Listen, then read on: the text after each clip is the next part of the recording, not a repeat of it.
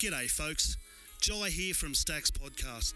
Now, before we get in today's proceedings, I just want to give a big shout out to some of our sponsors here at Stacks.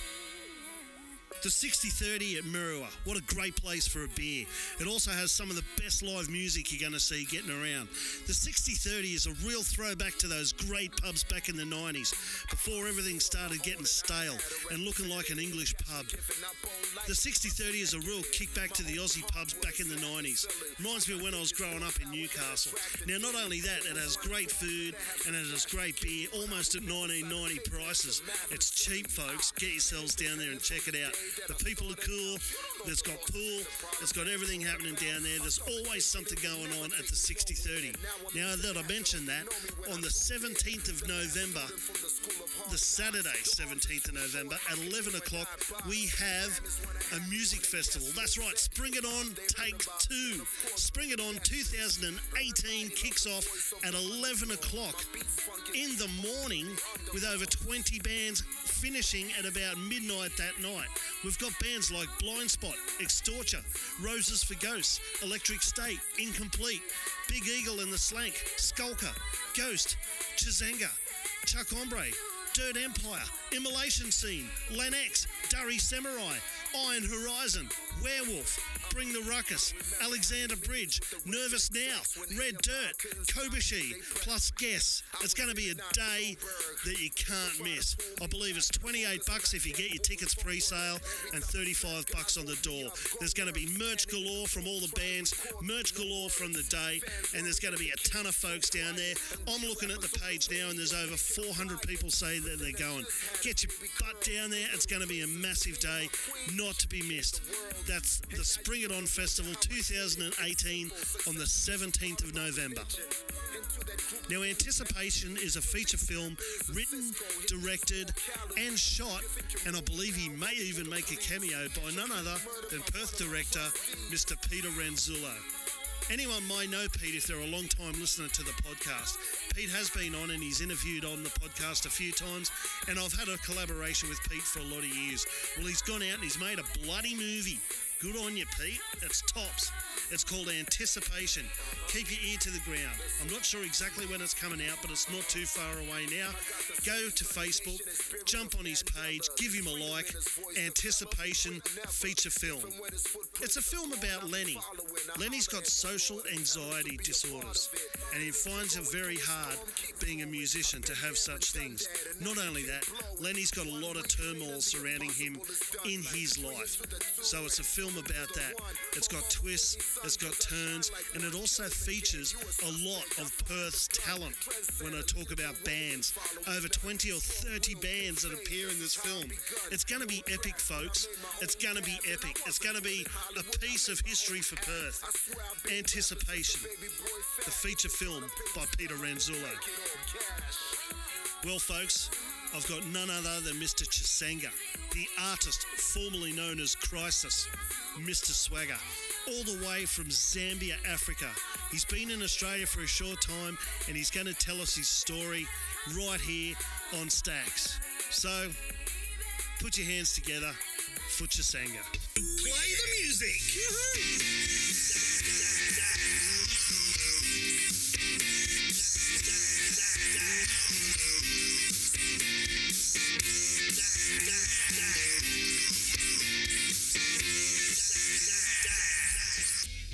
Chisenga Katongo, mate, welcome to Stacks Podcast. How good is it having you in the studio? Man, an amazing space you have here, man. I love it. I was thinking to myself, man, I want to move in here and just like record a whole album.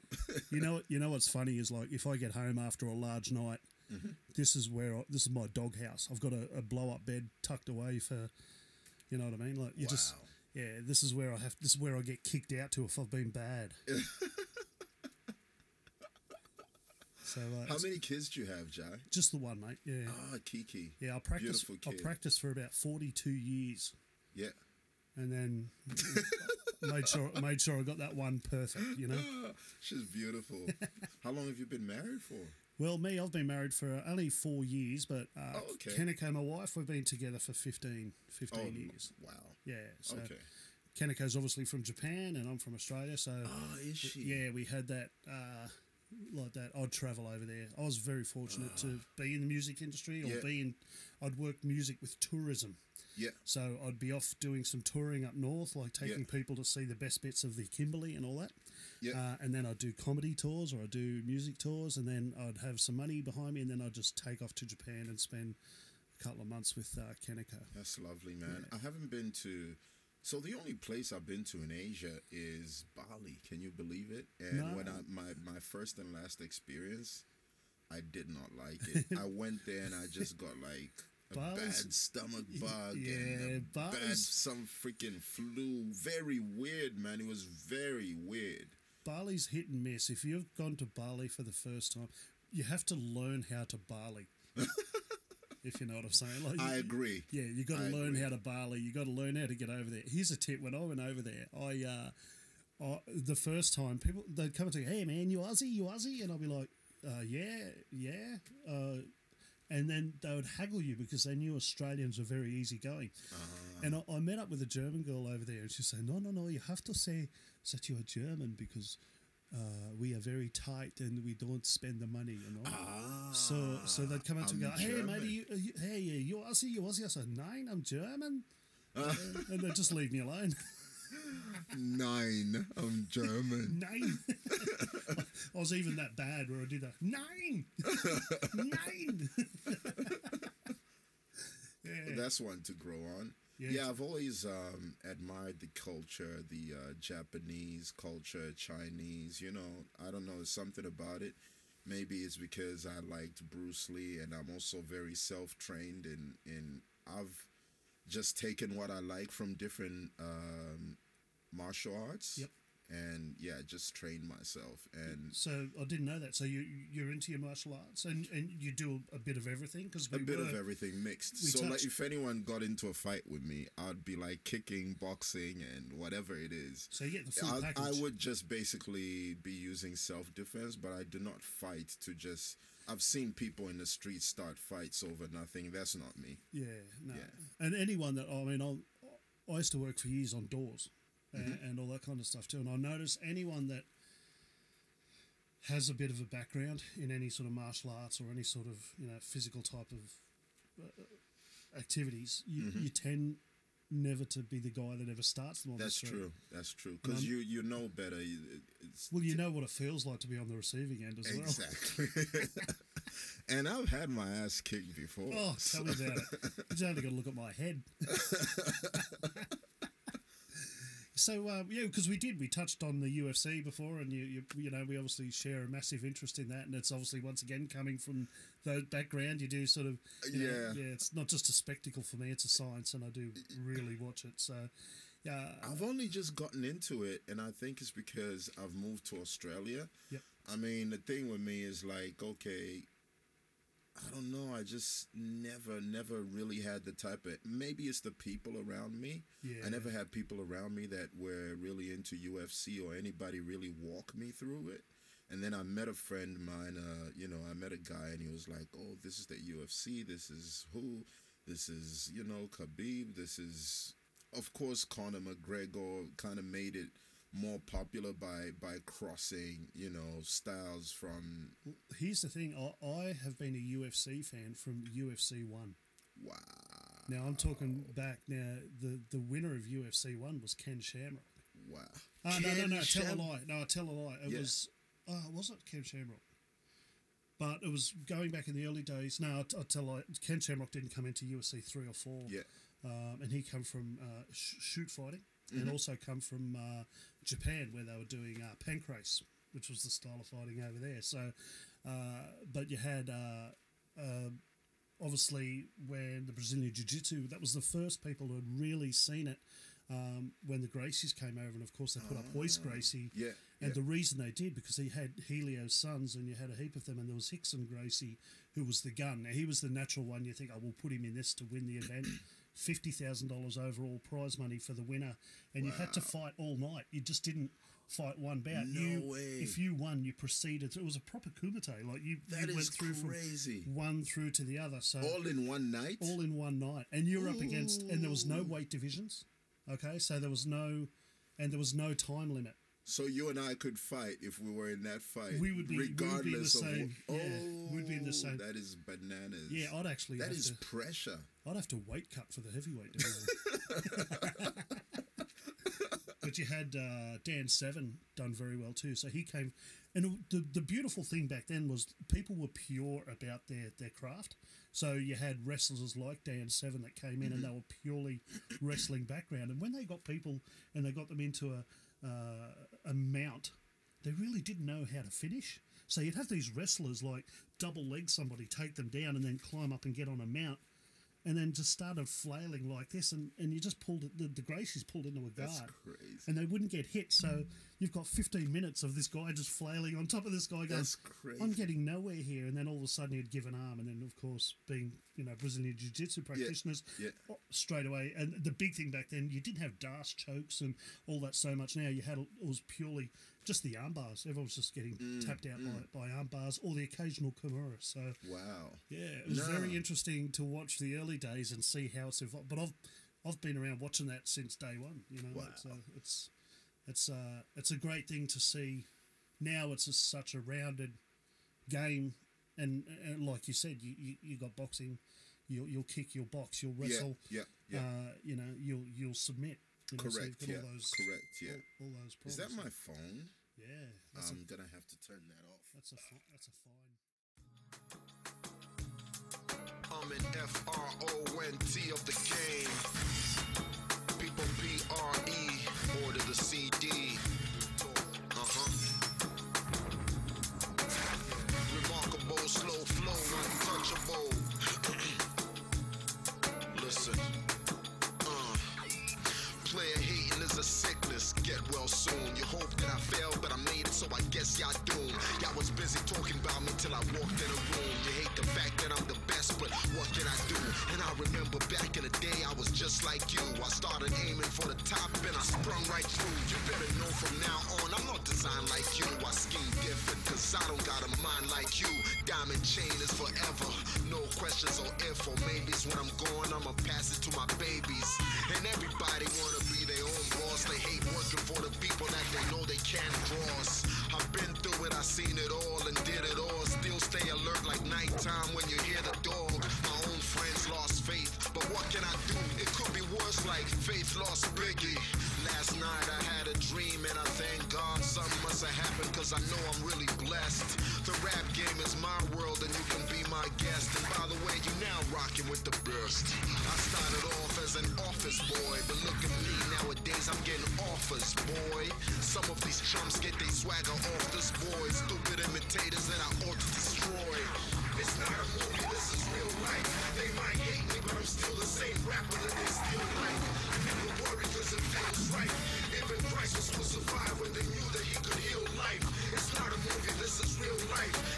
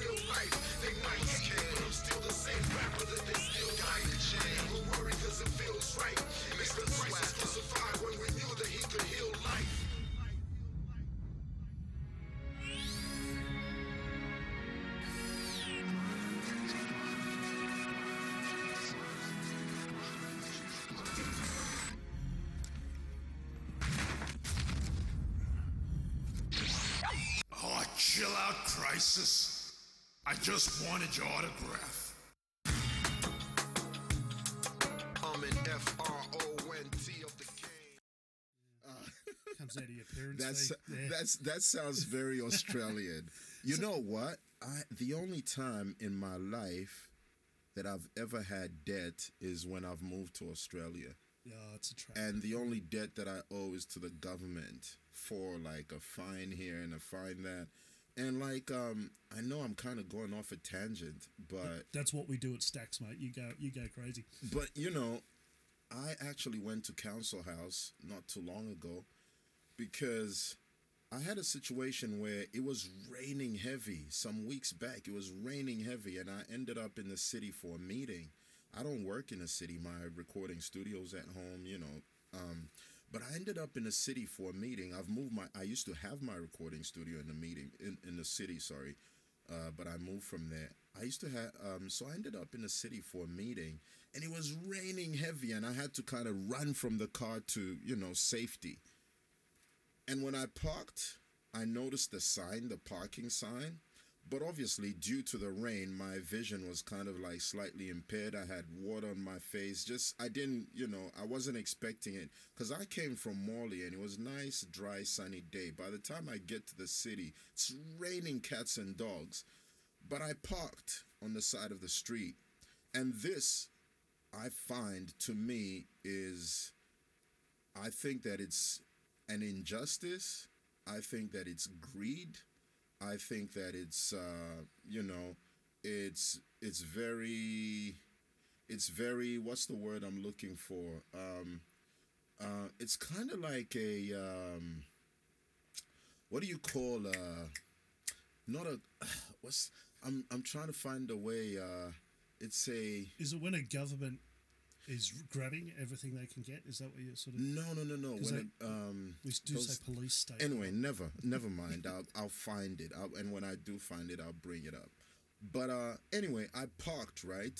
What I didn't notice, despite seeing the parking sign, so I saw the parking sign, went quickly, and I'm gonna be really quick. Went quickly, paid for the parking, put it on my car, rushed to my meeting, and then I realized later on in the meeting that I needed to go and uh, update uh, what you call it, buy a new yep, ticket. yep. So I, I went downstairs, and uh, as I was heading downstairs, I found a I found a little you know a van parked on the side, a little white van with all the yellow whatever on the side. Yeah. Uh, and the lady in there, elderly lady, maybe in her 60s or something, she tells me, "Oh, you're not supposed to park there." So I explained to her. I said, "Uh, listen, uh, I didn't realize it was actually raining heavy, as you can see, and you know my vision was slightly impaired. But I'm sorry. I'll go upstairs because I've just I've actually just bought the ticket. As you can see, I've just put it on the car. But I'll go upstairs and get my keys and I'll move the car. She says you have one minute. I said I can't make it in a minute, but I will go upstairs get my my my car keys and move the car. God is hearing this is the truth. I didn't make this up. I come downstairs, the lady's driven off, and she put a parking ticket on my car. Do you really think that from a human point of view that is normal? Well, Don't get into me about government because as government, even if we were in court, there's you gotta you gotta use your um, you gotta act at your discretion as a human being as well. Maybe I'm different. No, I think it even comes down on a lower level. I think they, uh, whether, uh, and the words A discretion. two you know, hundred dollar fine. Yeah, exactly. I Yeah. had just spoken to the lady. Yeah, it's massive and it's it's ridiculous because the thing is, they could then lead on to loss of license and all that kind of stuff. Exactly. Yeah, it, it gets back to like being shipped to Australia for stealing a loaf of bread. It's uh, it's easy to say like there's rules and rules, but there are situations, and and I've tried writing letters to things when I've copped. We had uh, just out the front of our place, Kaneko pulled up one day and, and she parked in the reverse order because I was fixing the car door. Um, and had an issue with the electrics, and she Yeah. parked the car around the wrong way on the street. Yeah, yeah, Uh, yeah. So you could keep away from danger. So I wasn't working on the side of the, the that road. makes sense to me. And I the- wouldn't fine you for that. and I've got uh, I would get- CCTV cameras all around my house. And, I and- would tell you smart on you. I'm glad you did that. Yeah, and I, well, I, no, I filmed the ranger driving past. They didn't even stop. They well, they did. They just stopped, took a photo inside the car, and then kept driving. And then we received a two hundred dollar fine. And I said, "Hang on a minute! I was fixing the car door. Like we don't have." areas here because of the way you build these friggin' places. You know what I mean? Like, the- Yeah, yeah, yeah, the- yeah, You're yeah. trying to scra- cram so many houses into such an area that we just don't have space. And I'm just trying to fix a car door. And that their their answer to it was, well, you should have. If you don't have the space, you take it to a repairer who's going to charge me thousand dollars to do a job that, I did in, in 15 minutes. And, that is that is and I, mate, I didn't get out of it. I didn't get out of the fine. It was just nuts. You know. that is actually ridiculous. That is it's actually it's sad that human society is heading that way. You know, like that we're we're being policed so heavy for such stupid things that what happens is, and now what happens is that lady. I kind of feel sorry for her in a way because she has become this person because of all the hate she cops on a daily basis. I've never been up to a traffic cop and just gone, "Hey, you having a great day? I bet you're having a fat time. Really good job that you're doing there. Keep it up." Mm-hmm. I've, no one's no one in the history of the world has ever said that to a to a parking policeman or whatever they're called. But I mean, you know. I've I've ran into them in the city, and you know, I greet them, hello, but I don't, you know, I'm not making friends or whatever because they're going their way, I'm going my way. But I just out of, you know, just me being me, I've greeted them. But the one thing that I don't find normal is that type of action where you can't.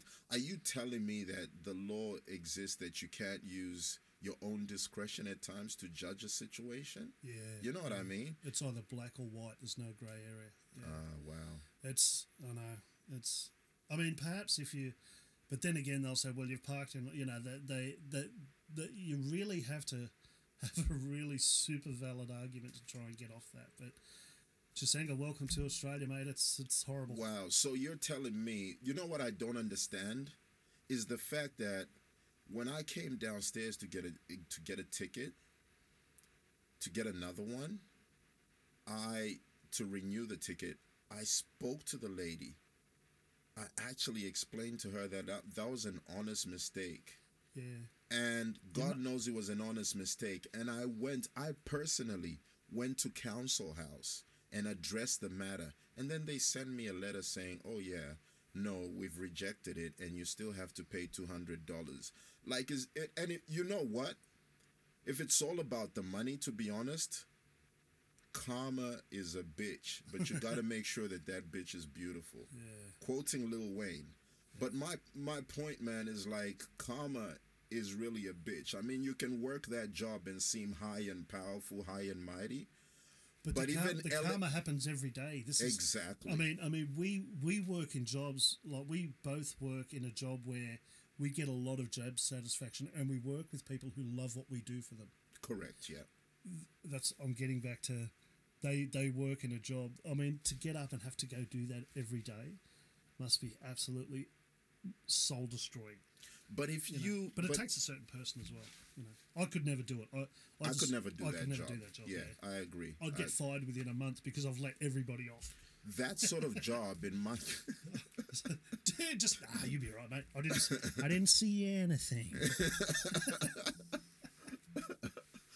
I mean, in my country, right, we've got we've got people that look after parking and whatever, and they they don't just fine people anyhow. They'll clamp your car, and they don't like charge you any extra money past what you have to pay. Then, Yep. to get the clamp off your car, you pay the fine, which would be in Australian dollars. It'll probably be like something like twenty dollars or something. Yeah. and that's it To make it an and inconvenience, it. not they not- do not yeah. they do not the city in my country does not count on parking like the way we count on copper mining for example Yeah. like we count the country counts on copper mining for its survival for the economy So just for the people listening, you're you're from Zambia, yeah? correct so let's start again Yeah. so so when you say my country, so for anyone listening, uh, Chisenga is a we'll get into it. He's a hip hop artist. He's out here living in Australia. Mm-hmm. Uh, how long you been out for, mate? i've been in australia for six years now. Six years, yeah. and uh, you. you uh, yeah, so he's out from Zambia, and he's he's he's cutting a groove in the Perth scene, and in particular the Perth hip hop scene. Uh, as you know, Stacks podcast is about getting interesting people on board. More often than not, it's usually musicians, just through the connections that I have within the music community within WA. So uh, when I had the opportunity to speak to Chis- Chisenga, and I met Chisenga a few years ago through uh, just gigging in a few events that happened around Perth.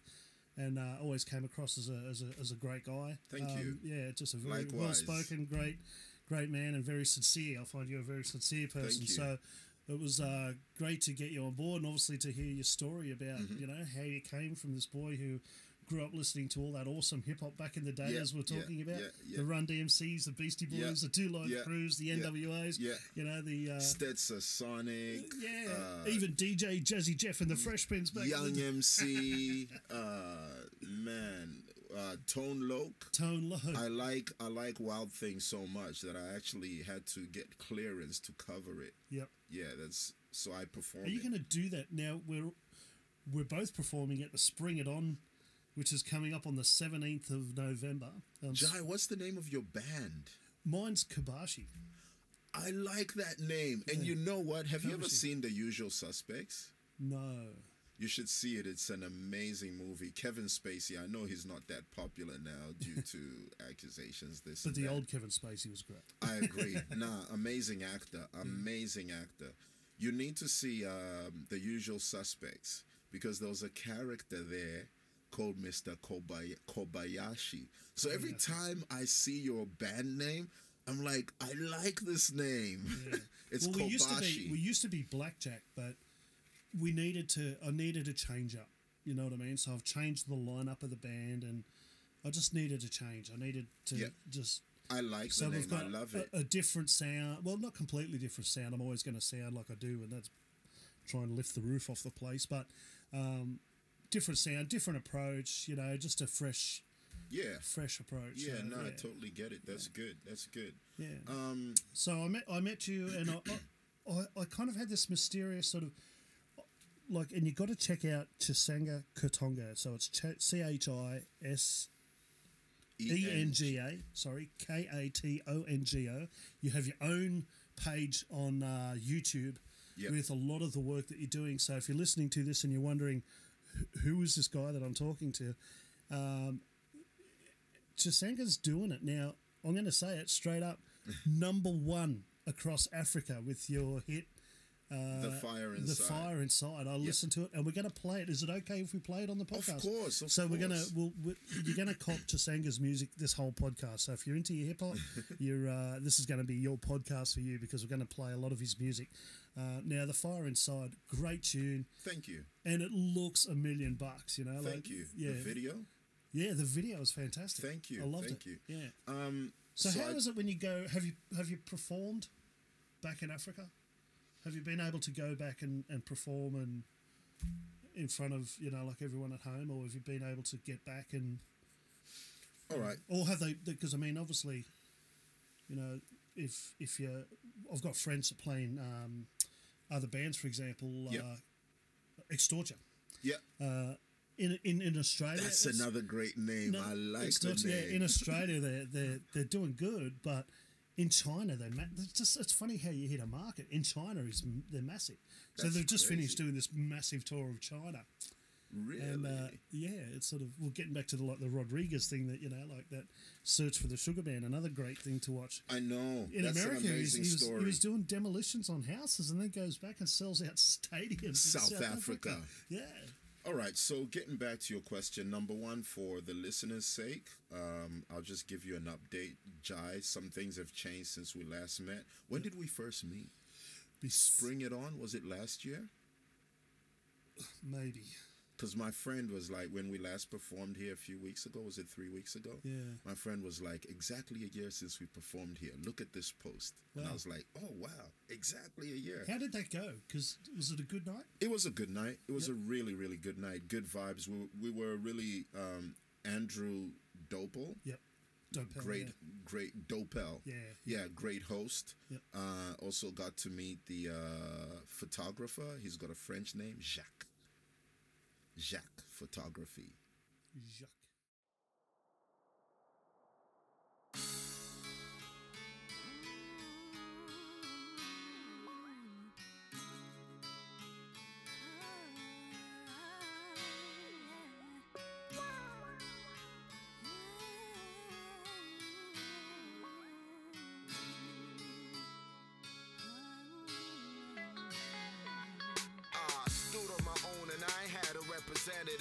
Me giving up on life, a negative. My own heart would've slapped me silly. I got biggest willpower that attracted Diddy. Labels wanna talk better, have some cash to give me, but I would never sign a paper if the math is silly. I been independent from the day that I started out. You don't know the losses and the problems that it brought about. I started thinking it would never take me nowhere. Now I'm international, they know me when I go there. The last student from the school of hard knocks. Your arms are too short, how can you and I box? Grammys wanna have me on their guest list. Said hip hop, they heard about us, man. Of course we're the bestest. Everybody love the voice of the underdog. My beats funky like some old dirty underarms.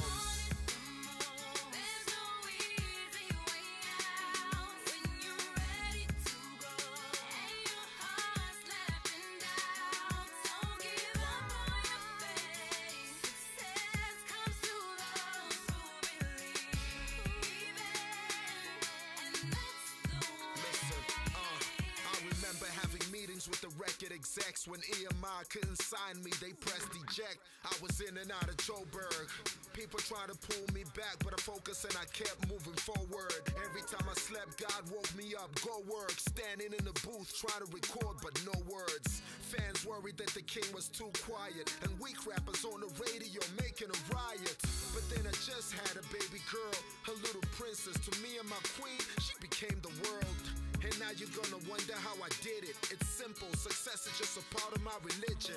And to that group that wanna battle me, your lead rapper is a Cisco, he needs more calories. You think you know me now? Then please get your click murdered by one of my trustees.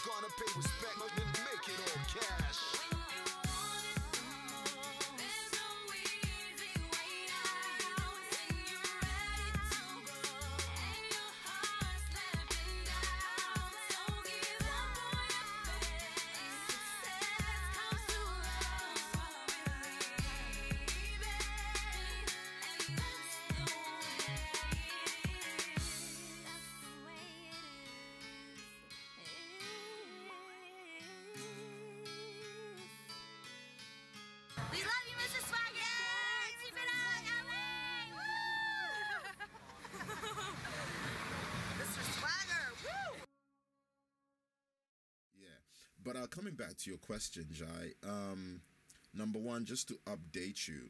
So I used to go by the name. If you look at the videos, you'll find that the name that's there is Crisis, Mr. Swagger. Yep. So when I was a kid, and I always preach this, I grew up on Marvel Comics, Stan Lee, Stanley, literally, and I mean literally, as in literacy, reading. Stan Lee literally raised me. You know what I mean? I used to read comic books. That was my escape, and that that kind of gave me, I guess, I guess to a degree, gave me an escapism. Gave me like uh, an ability to escape, you know, the broken home in which I was living in. Yeah. My my parents, my mother and my stepfather used to always go, you know, just fight like big fights, and I'd go to bed sometimes crying. Sometimes I just sit in my room and lock myself up all day and not come out. And so when I was about 10 years old, I decided I wanted to be a rapper, but I decided I was going to save hip hop from a crisis because I've been reading all these comic books, and to me, the idea was to be a superhero. So I said to myself, okay, hip hop is in a crisis. That was a decision I made. It wasn't in a crisis. it was a growing genre of music, and I decided to call myself Crisis. So it had nothing to do with you know uh, the crisis from the dictionary. It was more like I'm a savior.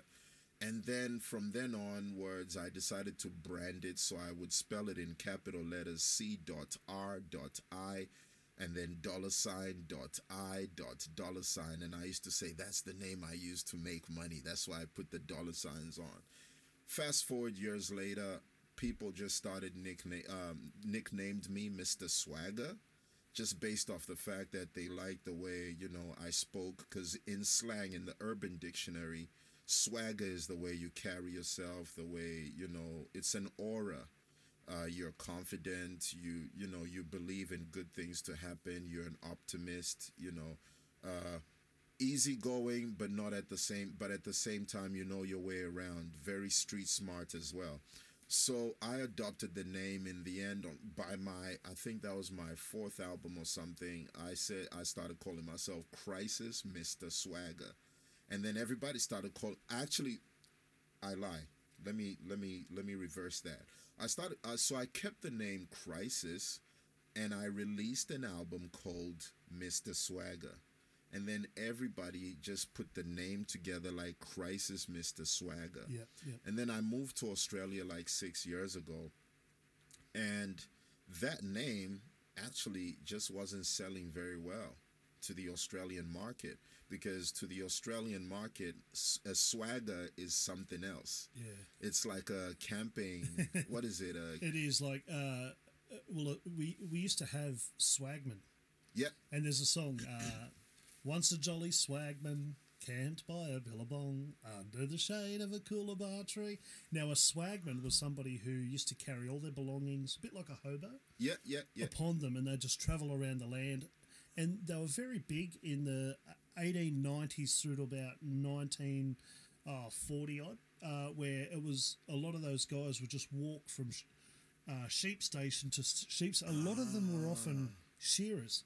Ah, so so so I see, I see, I so see. a swagger was somebody who would be out camping and all that kind of stuff. So we, as much as we've embraced the American culture in Australia, and it's been mainly through television in the last twenty years yeah, that we've embraced the American culture a lot, we still have things that do clash as far as things like swagger. And I see, I see, I yeah. see. So, I mean, by the time we did our first gig, when I did my first gig with your your team, uh, Spring It On, I think that was 2007, two, uh, not 2017. Yep, yep. Um, I was still calling myself Crisis Mr. Swagger. And, you know, to be honest, I think it's also growth. I thought I just stopped and I thought to myself, number one, I'm too far from home to not be at home with myself. Then number two, I don't know what's happened, but I just kind of feel like in the last year, especially, I've just kind of felt like God's given me a second chance. Yep. And I decided to shed the past like a snake sheds its skin, not exactly the snake. I'd rather imagine that, you know, I'm I'm this thing that just came renewed from an from an eggshell and I let the shell go. That's the old me in the eggshell and this is the new me. And in order for me to get past my my my past i had to also change my name for starters because my name number one means gift from god. And from the time i changed my name from crisis mr swagger to now uh, this is where the correction comes in i just use my first name which is Chisenga Yep. spelt in capital letters, which is C H I S E N G A. So you were right. I just don't use for my stage name. I just don't use the last name. Yeah. I just use the first name. But also, yeah. Mm. I like it. I mean, it's it uh, it is good to exactly what you're saying, and that's exactly what I've just done with with Kobashi and the old Blackjack. You know, like it was part of Blackjack for so long, and I've been in bands for so long, but I've every band I'd ever been in, I never named. Ah, yeah, yeah, I yeah. tend to join bands. Yeah, yeah, yeah. And then this one, I was like, and it wasn't about oh, I want this to be my band and I want to control. Nothing to do with that. It was more. I wanted a, a fresh identity, something that no one. It's not attached to anything. you know, um, and something more true to to myself. And Yeah. the name actually was supposed to be Kobushi, um, K K uh, K O B U S H I, but I misspelt it when I put it on my page, and it was A S H I, and I went, oh no, but I kind of like Kobashi, and then I'd done some research and googled the name, and it was a Japanese wrestler, and I learned about this wrestler, Ah, and, and and then I started going, I'm going to keep the name, I'm going to keep I was gonna ask you what the name stood for. Yeah, well, it's supposed that's to be amazing. It's supposed to be kobushi because it meant punch, and that's what our music is like. that It's is punchy. nice. I love But that. then when the kobushi, uh, I kind of went, no, um, it's meant to be. Don't touch it, you know, like so yeah, yeah, yeah. alone. That is dope. I really, Yeah. really like that. That's really nice. So while we're sitting here and you kept mentioning your band name, I kept thinking to myself, I need to ask him what the band name stands from. Where did he get it from? yeah, That's nice. yeah. It was a complete accident. It was. Uh, I, I just mistyped it out when I, you know, back in the day when we wrote everything down, it wouldn't have happened. but now that we're typing and, and you That's hit a ba- true. you hit it and you and you Oh, don't man. spell correct and you just you let things go through for. So I've I've put this page out there with and it was Kobashi and I'm looking at it going. I think is that right? And then Kaneko goes, "You've spelt it wrong." And I went, "Oh," and then I went, I'll, "I'll Google it to see what come up." Like I just said, and then when it, once things come up and it meant this wrestler, it kind of I just went, "Oh, I'm going to keep it." That's crazy. Stay there, That's so- crazy. Yeah. Um, so coming back to your question, I um yeah, so I originate from uh, Lusaka, Zambia. The capital city uh, of Zambia is Lusaka, and that's where I grew up. I was born there, partly raised in uh, Kitwe, and that's one of the um, mining towns back home in the Copper Belt. Uh, I used to live with my grandparents there because uh, my family owns a pretty big estate in, in that mining town in a place that they used to call Zamtan, which stood for Zambia, Tanzania, which kind of like near the border there. Um, and you know, um, mom obviously moved back to the city, to the big city, and that's while she was making me dinner one day, I heard this song by Grandmaster Flash and the Furious Five, uh, called "The Message." Don't push me, cause I'm close to the edge. You gotta play it. And then uh, I was just like, because when I was a kid, I loved rhyming in nursery. It was one of my favorite parts of nursery. I always, I still remember till this day. I always loved the part where we had to rhyme. And so when I heard that music using rhymes like that, it was instant love at first, love at first uh, audio. I guess it's the tail rhyme too. Like it's a jungle sometimes. It makes me wonder how I keep from going under. Exactly. It's exactly. That, it's not like uh, we went to the store and we got some cake. I came home, then I learnt to bake. It, it was a different type of rhyme. Yeah, yeah, yeah. like That's true. tail The rhyme. rhyme scheme was very different. yeah. Yeah. And something about it just made me feel like, hey, you know what? This is going to be my bread and butter, and I'm going to do this for the rest of my life. So I just. I started sitting by my window, and I, if I went back to my city, I could show you the house. I could tell you that's the window. If they haven't demolished the house, it was in a neighborhood called Villa. Um, I was like ten years old. Anyway, fast forward.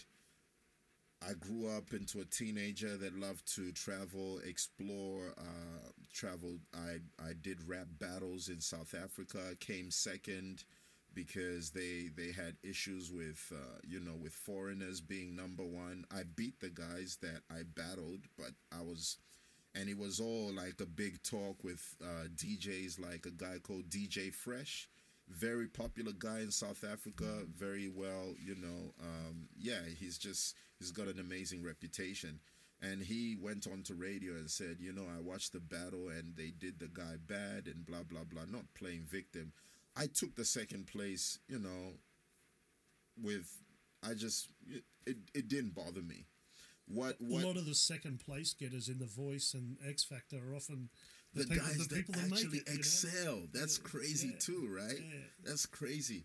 Yeah, nah, I still took it with honor, and uh, you know, I actually was not expecting that it would be a topic on South African radio that this Zambia this Zambian guy came to South Africa, and mind you, it was live on SABC, which is like the biggest television uh, network in South Africa.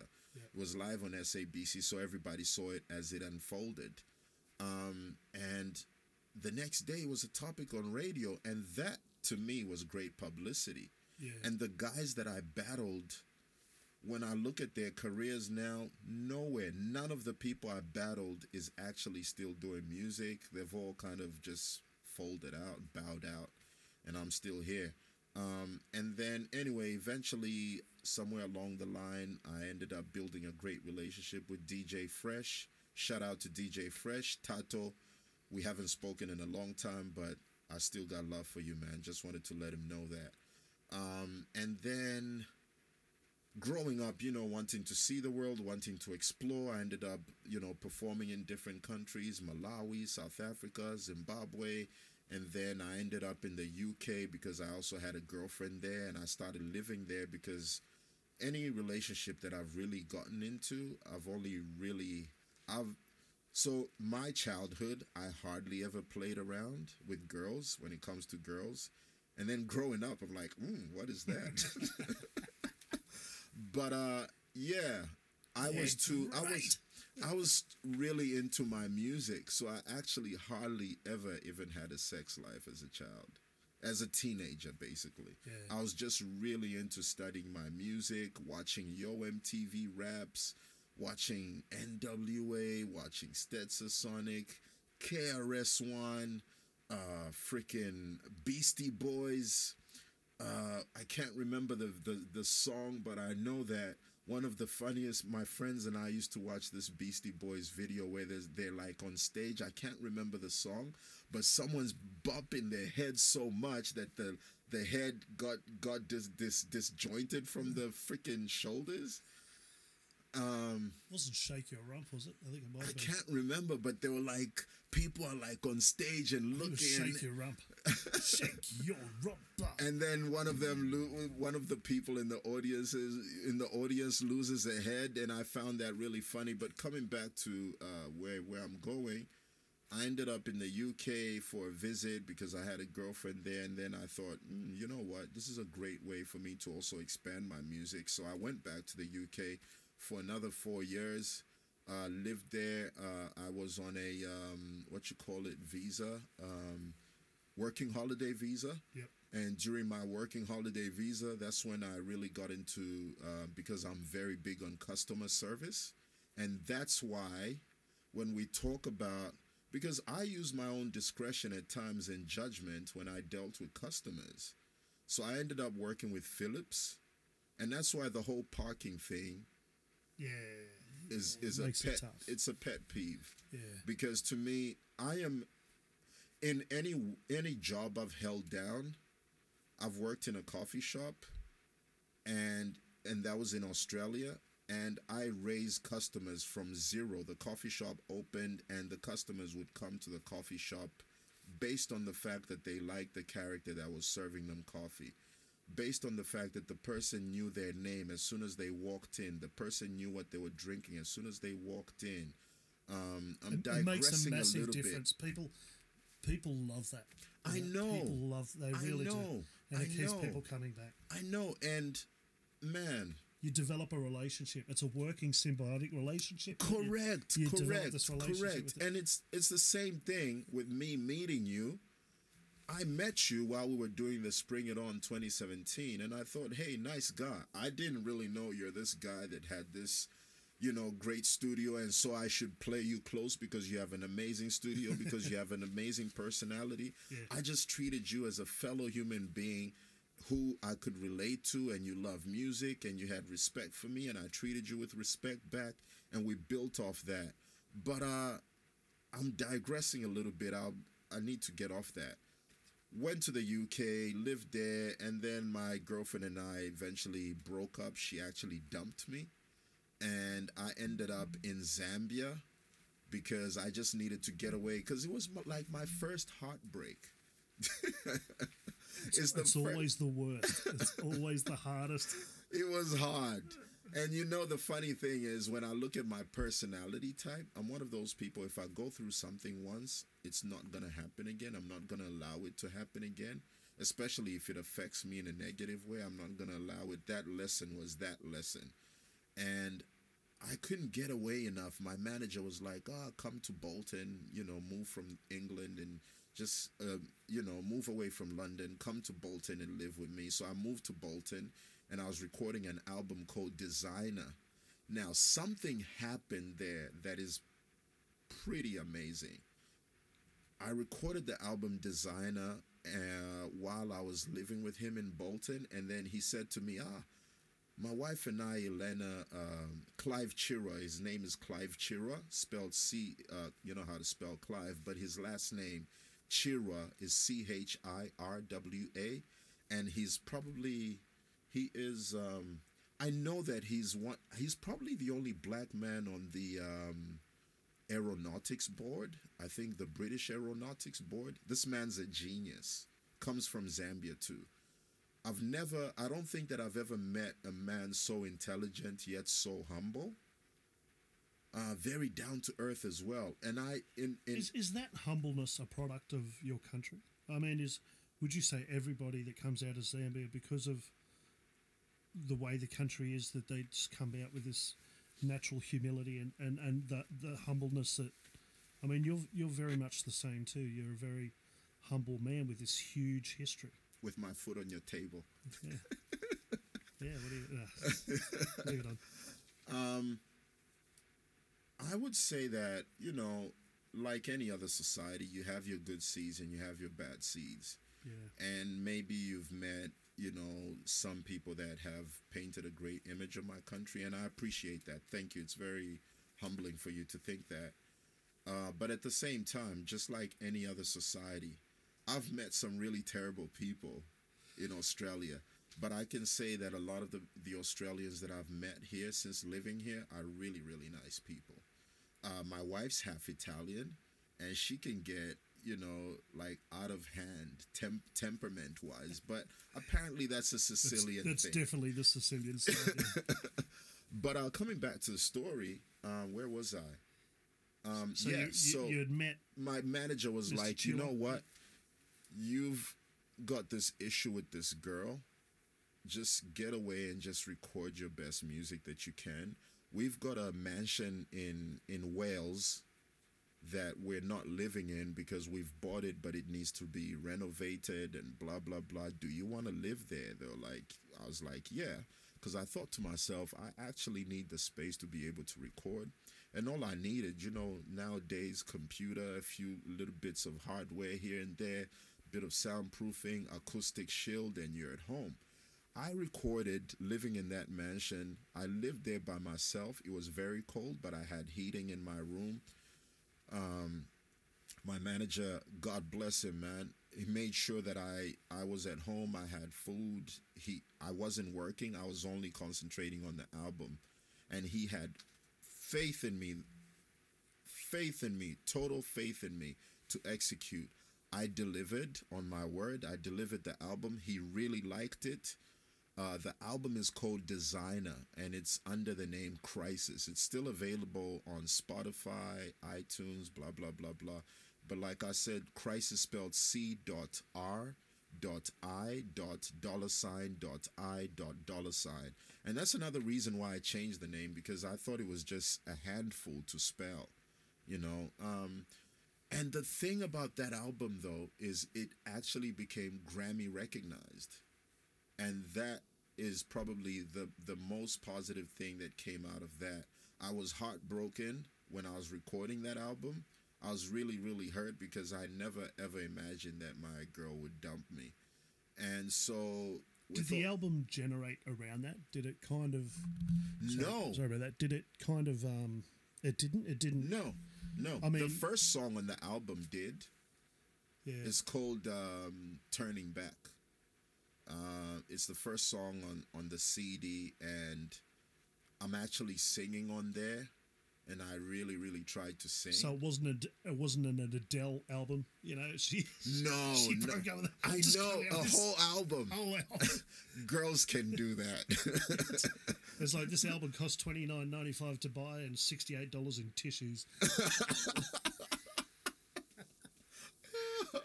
So, yeah, no, no, no. And thank God it wasn't. It wasn't that. I was still, you know, um, because a lot of the material I had started creating as well before the breakup. yeah, yep. And so eventually, what I didn't realize is that the album would become. I don't know what the Grammys do, but they have this thing where they have like certain albums and things on their radar. I can't explain it. They know better. But in the end, I ended up being invited to, um, not performed, invited uh, to the uh, 2012 Grammys, which I attended. And I think that, you know, it's actually, and it's given me a lot of faith in self to say, okay, you became a Grammy recognized artist 2012. You can probably, you know, do more. It's But a at the great s- it's a great accolade. Like Thank a lot you. of people don't realize there's so many people that listen to this podcast or have been on this podcast that they've they've put their heart and soul into their music and Correct, it, and it may not go further than the local circle that they're in.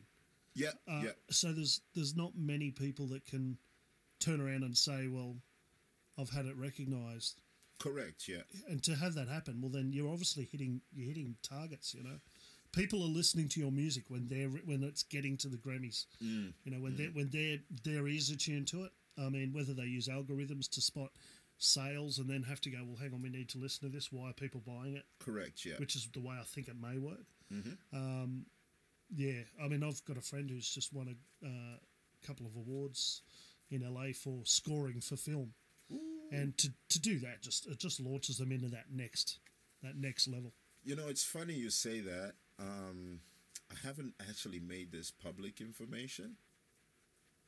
Um, Okay, I here we don't go, like- an exclusive here on I don't like to jinx myself, but I just signed paperwork for um, one of my songs. It's a song called Translation. Yep. Um, and I got to get back to your question. We've gone so far, like That's round what, the mate, that's what happens. That's It's- so what- crazy. but this is the beautiful thing about podcasting. You go to a radio interview and you got this two minute window, That's true. and That's all you talk true. about is what it's all sell, sell, sell. That's know? true. That's this isn't true. a sell. This is getting to know you. This is That's- I this is us appreciate just that. sitting back, just having a conversation that people are lucky enough to to listen into. That's true. you know, That's so- true. Um, two weeks ago, I just finished doing paperwork because uh, I'm a I'm a subscriber to a, a a website called Reverb Nation, and a lot of people have told me, ah, Reverb Nation doesn't work, blah blah blah blah. But if you go to ReverbNation uh, forward slash hip hop crisis, look at my chart stats. Those are not made up. Look at how many fans I have. That's not made up. Reverb Nation still offers a lot of opportunities for musicians and artists. The only thing, like any other job with Reverb Nation, you have to be consistent. Most people, they posted their music to Reverb Nation and they were expecting like to grow a fan base yes, like that on the instant. And it doesn't work like that. You got to be consistent, consistent. And right now, I'm number one uh, locally, number one regional, number one national. And then last time, yesterday, I was number 69 global charting in accordance to Reverb Nation. Now, that's a big, to me, I think that that's a major ranking. And I think that it kind of tells you that you're obviously on the right path and you're onto something. You know what I mean? Um, now, with Reverb Nation, they offer musicians opportunities to play festivals, to play, you know, all sorts of things. So, like you guys at Spring It On, for next year, you can contact Reverb Nation. I don't know how it works. And you can actually choose your acts from Reverb Nation. You, you get the guys to you know submit and then you consider the demos and you you get back to them and you choose your act. So what happened with Reverb Nation is they have different opportunities available almost every day. And I subscribed to them and uh, I got an offer to possibly get my music onto film and television.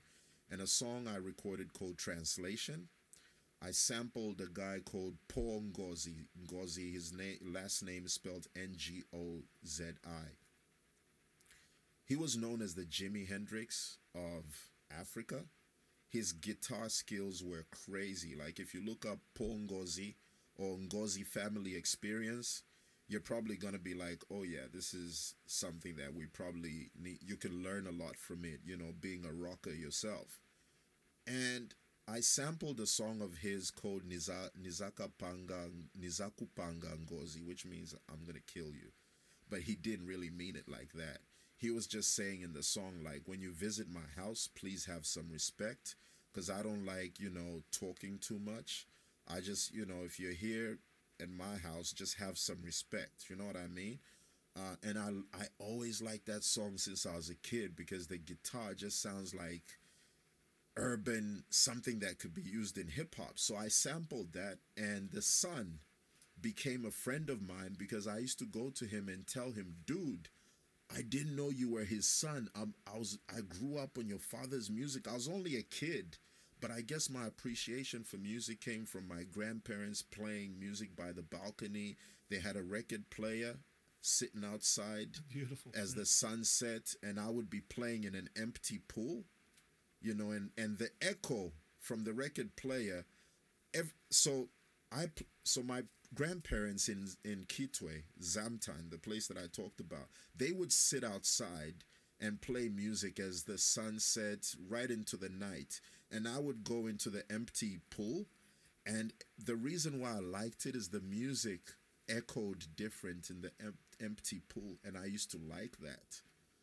I used to just like the way it echoed off the walls of the empty pool, and I'd be playing So with it my toys it had a natural reverb. Exactly. you're like, "Oh, exactly. That's it. Good definition. And I listened to that music, PK Shala, all these great bands, uh, the Witch Band, um, which which stood which which you need to look up another Zambian band called the Witch. One of the members who's still alive is my uncle, Uncle Jagari Chanda. Big shout out. Um, we intend to cause havoc. How dope is that? That's such a good name. I still think that that band name like is still valid till this day. Like you could have a band that calls themselves "We Intend to Cause Havoc." That's so rock. You, with with the with the way bars and clubs and pubs are these days. I remember we They'll went, be like, we "No." went through this whole period as as somebody who played like I've played in cover bands over the years just Yeah. to make bucks and and we do cover rock bands doing pubs and clubs and all Yeah. this and we were always told never play killing in the name of all right because um, it just got people that riled up That's so I'm thinking like to, to be able to how, how how big are your balls to have a band saying we intend to cause havoc, and then get booked for gigs. They were known as the witch. Yeah. So most people did not realize that witch stood for we intend to cause havoc. yeah, that's So I, you know what I mean. Yeah. But uh, coming back, I sampled Paul Ngozi, uh, uh, the Go- the Ngozi family experience. They had a song called uh, Nizakupanga Ngozi, and I actually went to his son and I said, "Who owns this?" I called up some people. Uh, I, I remember I called up Chisha Folotia while I was here in Australia, and I met I made that song while while while in a shed. The shed was like about the size of that little space there, like one, two, three, four meters wide, yeah, and about two meters. Uh, no, four meters. Four meters.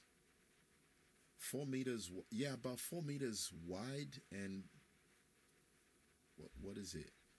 I think it was a, a four by two. It was small. yeah, It was really small. But anyway, I introduced myself to Peter Ngozi, um, and he was like, "Nah, dude, you can use the song. You know, you can sample it. Go ahead."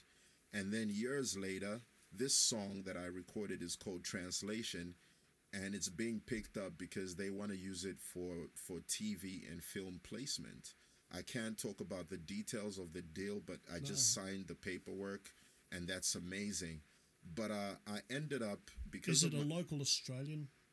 no, it's actually a UK company that's Oh, picked it up, and Brilliant. they picked it up through Reverb Nation, Yes, yeah. ReverbNation.com, And you know, so I don't get it when people say, "Oh, Reverb Nation used to be popular a long time ago." I've got a. I think I've got two albums on on Reverb Nation. Yeah, and if you just promote them and get them out there and get more people to listen to the links through Reverb Nation, hmm, I'll you're going to get more listeners and build a fan base. Then you link your Facebook to it. And the good thing that happened with my Reverb Nation, which sh- which every musician should probably know about using Reverb Nation, my Facebook, my Crisis Mr. Swagger Facebook page, which had 32,000 fans got hacked and deleted. But guess what? Because I linked it to my Reverb Nation, Reverb Nation has a tendency of picking up info not a tendency, they have a system that picks up your uh, your fan base and they total it into theirs. So they pick up your fans from yeah. Facebook and they add it to theirs. So when you lose your Facebook page, you still have those fans. So it was a backup that I did not know would would come useful one That's day. excellent. Yeah, so you You don't get what I'm lose that. saying? Yeah, you don't lose that fan base. Exactly, and Yeah. somebody tried to discourage me from using using using Reverb Nation, Yeah. and that's why sometimes you know you got to use your own discretion and just be like, okay, someone's someone's someone's uh someone's decided this is the way things should work, but you have you may have you know you may have your own ideas on how things you know how you want things to run, and it's just very it's just very important for you to actually um, I think it's very important for anybody to work as an individual and any advice you you, you take from people you got to take that with a pinch of salt. Because somebody told me reverb nation was not no longer in fashion like myspace or whatever but through reverb nation i found some really great opportunities um, now coming back when I lived in, in Wales, I recorded the album uh, Designer. Man, this question's brought up a whole lot of. It's like opening a can of worms. So I recorded the album Designer. My uh, manager, uh, my former manager Clive Chira, he decided he was gonna handle the distribution and blah blah blah and all this other stuff. And then I I was so heartbroken. I had a girl crush on me when I lived in Wales. She was so into me, nice girl.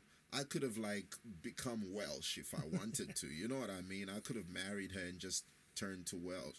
Welsh. And I just wasn't vibing like that. So I decided to get away because I wasn't ready for a relationship. And I was still heartbroken despite the fact that I was doing shows in Wales.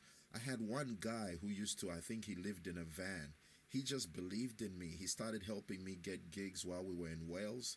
I don't even know where he is, you know. We lost contact because I ended up in Zambia and I was still I was I was not in a good space mentally. Still I was, upset about yeah, yeah, I was still upset. So I decided I'm gonna take a break from this, even though I've got all my tax numbers and everything sorted for the UK, and you know I could start applying for permanent residency.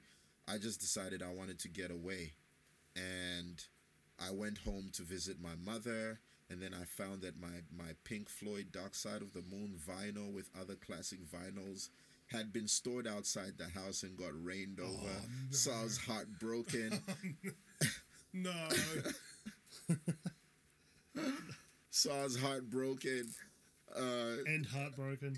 and heartbroken. and I was like, Mom, this is my mom didn't know better. She's like, Oh no. Anyway, that vinyl got wasted. Um, and I ended up in Zambia. A friend of mine, his name's Levins, I remember came to visit me. He was consoling me, and I was telling him what happened. He wasn't well. May his soul rest in peace. Uh, he ended up passing on from kidney failure. Um, he kept me company most of that time, and then I started kind of getting my swag back, my groove, my groove back, and I started, you know, I got over. My mom really strengthened me. She told me now things would get better. Blah blah blah blah blah. My ex totally just offed me. She just didn't want anything to do with me. And I actually think, in hindsight, if had I handled that relationship like a grown man, out of me and her would have been back together. Yeah. But there's a lot of things that I didn't But know. you need to do that's part of growing up. It is, I mean, I've is. been through it. I had a, I had a, I had a wonderful childhood girlfriend. Her name was Sarah, and we. Oh, don't say. name, her name was Sarah. My ex, God is hearing me. My ex was called Sarah. Yeah. No lie. Yeah, she That's was crazy. and great girl. She was like Great uh, girl too. beautiful, lovely, beautiful girl. But lovely girl too. But I realise now, as I'm older, that I was the problem. me too. Yeah, I, I totally realise it now. And Me the good too. thing is that now we've got that second opportunity. I mean, we've both got children now. Yeah, so, yeah, that's true. So it's a case of that's just one of those learning curves that you have to go through in and order you to have to actually go through it to grow. Yeah, exactly. And now I know not to Uh, when, when I'm told something not to. But even with past girlfriends, I, when when they said they don't want to see me, anymore, look, it's okay. It's true, It's but guess okay- it's what? okay, but you know? Jai, the alpha male in me It's a kick in the would guts not do what the child in me did that time. Do you know what I did? Yeah. Uh-huh. and I feel like I'm telling you, and every time I describe this story, it makes me laugh, and I laugh at myself. Look at my look in hindsight, I look at that younger me, I laugh at myself, and I think, how could you be so stupid? When she told me to go away, and she told me that she didn't want to see me, do you know what I want? What I went to do? I went to her apartment. I was downstairs knocking, asking her to let me in. And I knocked like a psycho. And she's like, No, Chis, you're scaring me. Go away. And I'm thinking, Well, I'm showing her how much I love her by by I, by I, I turned up to my ex girlfriend's dance classes with big flowers and I love you and. Oh. And now I look back now and go, what a wanker! Oh, who would have done that? Exactly. And now, do you know? I imagine that story like a like Rapunzel or something is upstairs in her castle, right?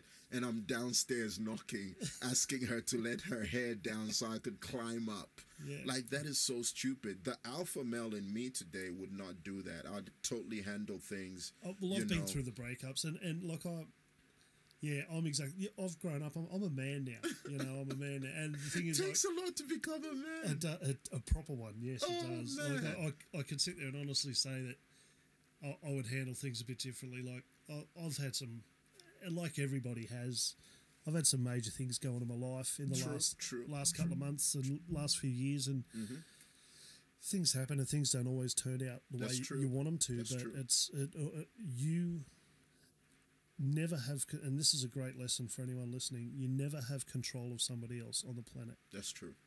You, the only person you can ever control on the planet is yourself. That's true. That is very true. You can never That anyone that tries to manipulate people or tries to, you know, I mean, I persuade my daughter to do certain things. I just ask her to go watch the Wiggles. That's a different thing. But when you sit there and you try to convince somebody the way they should think, that's instantly being manipulative. And and I, I find these days the mm. best mm. approach is to let people be free and, and just show them love and sit back and and it's the simplicity in it all That's that, true. that works. That's you know? true. Yeah, just show them love and just let them run their own race and be their own person, and and then they will gravitate you towards you more because you're giving That's them that space. true. You know, so You know, it's funny you talk about manipulation, and um, it's so silly. I came to Australia and I said to myself, you know, I have to be humble. I've had, you know, a pretty rough child. I'm not gonna be like this rapper that's like, yeah, rough childhood, ghetto, this. No, my rough childhood is the fact that number one, excuse me, I was not raised by my biological father. yep. Uh, number two, I used to watch my my mother and my stepfather get into fights, and I used to think to myself, you know, the psychology in the child. I used to think, well, why is my biological father not here? If he was here, all this would not be happening, and I'd go to bed crying, and you know, all this, not understanding life, and that you know, grown ups have their differences, and you know, all this other stuff. Would I be fair in saying that you also had an ideal, an ideology on what your biological father? Did you know him? Did you? To be honest, I've I just recently told my father that I didn't actually I've not known him. Yeah. And this is partly because So in your I'm- mind, you would have had this this idea ideal of what he was, and and in those situations, he would have been that superhero, especially with correct, yeah. with you with your Marvel Yeah. characters. You would have had him Yeah. being this huge figure that come and would yeah, would save the crisis. correct, Yeah, it's funny correct. how that ties back in. And then I grow up realizing that no, my dad's just an ordinary man. He's not a superhero. Yes, he's a tough guy. He works out in the gym. He's still, you know, he's still good looking amazing for his age. Uh, but I realized at the same time that, you know, he's had his flaws and I've had mine. But in, in, in trying to search for myself, I needed to know my father. And I just recently sent him a text and his response was, "Oh, you're a grown man now. You don't really need me, you know, need me, but I pray for you all the time. And the sun sun may set one day. Oh, I might end up where the sun sets. That's how he likes to say it. I might end up where where the sun sets soon. Blah blah blah blah. But I think he missed my point. I'm actually, even though I'm, I don't like to talk about my age, but even though I'm a grown man, I'm trying to learn more about myself and I want to somehow not change the world, but there's some things that I decided I wanted to correct that I genetically inherited. Yes. You know what I mean? The way I'm genetically wired, my yeah, thinking. You're well on the way because you're aware of them. Thank you. You know. Correct. Yeah. It's when you're not aware that things That's are going, true. Going to be difficult. That's yeah. true. Nah, and I, to be honest, changing my name and all this, I think that it's actually set me on a whole new path, and I almost feel like fresh. I'm starting to see some changes. The way people respond to me, I'm getting more gigs now. I'm getting more traction with things. It's it's a certain energy that I decided to get rid of, and I just kind of feel like a new man. Awesome. That's, but coming back, that's good to hear. It's almost like you, you, you train for so long to the day that you can say, I'm ready to play. correct, correct, Or I'm, I'm ready to fight. Correct. You know, I'm ready. I'm ready for the. And I made a lot of mistakes, and then I come to find out, you know, just having a general talk, because I haven't really gotten to know my father, so I have to ask my mother some questions sometimes, and then I come to realize that wait, I'm not blaming anybody, but I realize that some of the mistakes I made, damn, just like my father, and I'm like, well, I don't really agree with this. I agree with the fact that you know he respects uh, our creator, a higher power. That part I agree with. I agree with the fact that he says, you know, for me to take care of myself. Yes, I agree with that, but there's certain things that I don't agree with.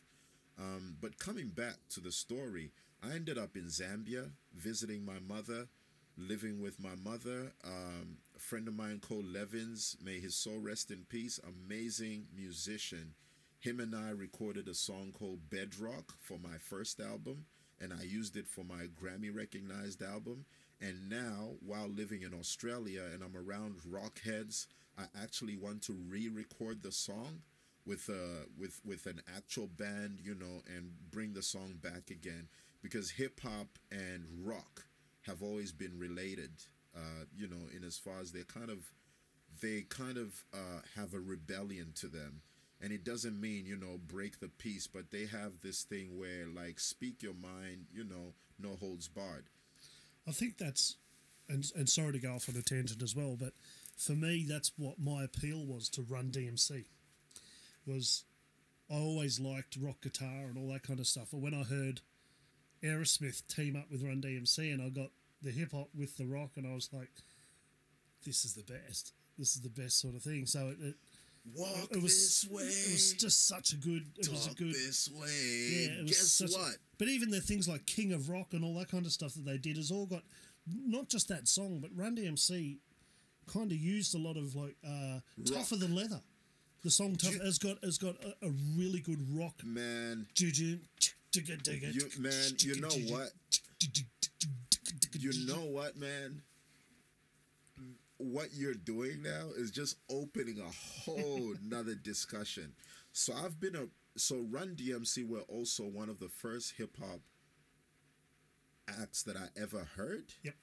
A friend, so I told a friend of mine we should start rapping because now I know about Grandmaster Flash and the Furious Five, and now I'm like, there's this genre of music because in Zambia music came there so late that we would get stuff like I think that the message came out was it in the 80s or 70s, late 70s or 80s? Nineteen, think- I think it was nineteen eighty seven or nineteen eighty eight. So I heard this music years later, and I'm like, we need to get on. We need to get onto it. I got with a friend of mine called Humphrey Mwanza. He used to call himself Ground Zero, and then uh, a guy called Shala Chama. He used to call himself Negus, and we for, we formed a rap group called Negro League. Anyway, at Humphrey's house is where we used to record using a cassette player with two cassette cassette decks. so you get one to play the instrumental and one to record, and then you plug a mic in. Cause it's recording, it'll record your voice. Yeah, And I became, believe it or not, that, that was my first steps in sound engineering. Do you have any of those recordings still? I wish I did. Same. I used I've to do got a childhood friend of mine. Who knows where? Katele Kalumba Jr., K Fresh, who's still making music, and he just released uh, an album called Riding Peg- Pegasus. Much love, man. I love you, bro. Um, he's he really got in, got me into the whole engineering as well because his dad was like a minister in government and Yep. they were able to afford like recording equipment. Back in the day man in my country you couldn't get that stuff if you were just some ordinary cat. So his dad had like recording equipment and Katele would learn but anyway me and humphrey we just used the cassette player to record. And i would tell the guys how far back from the mic they would have to be.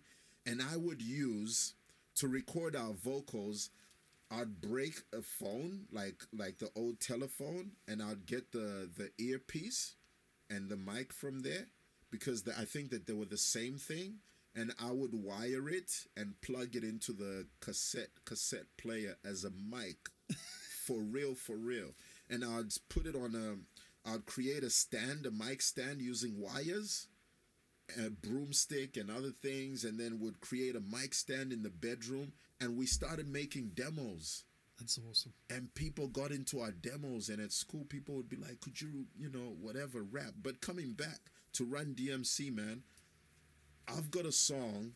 I've brought you some music on a USB stick. I've got a song called Tougher Than Leather. It's not a rock song, but it, I named it Tougher Than Leather because I kind of felt that energy. I could relate to that energy. And so it was inspired by Run DMC, but sounds nothing like Run DMC. Um, and then Bedrock, the song that I recorded with my friend Levins, Levins, who was sitting with me when I was depressed and just left the UK, sitting with me. So I guess this whole topic is based on my trip from, from you know, how I ended Yeah, up, when, yeah. how I ended up we're in definitely, Australia. We'll have to, like, like, unfortunately, I've got probably another 10 minutes or so, but, That's fine. but, but we're going to have to get you back and this. We could you talk well. We could we could do this you. a lot, and I, I think we need to get uh, get you back in as soon as you can and, and just continue. So yeah. So we've been uh, the the, uh, the producers Timekeeper, the producers just timekeeper. popped ahead in and said So uh, I'll just end I've actually got a quick. gig this afternoon, and I'm going to show you something that's going to crack you up.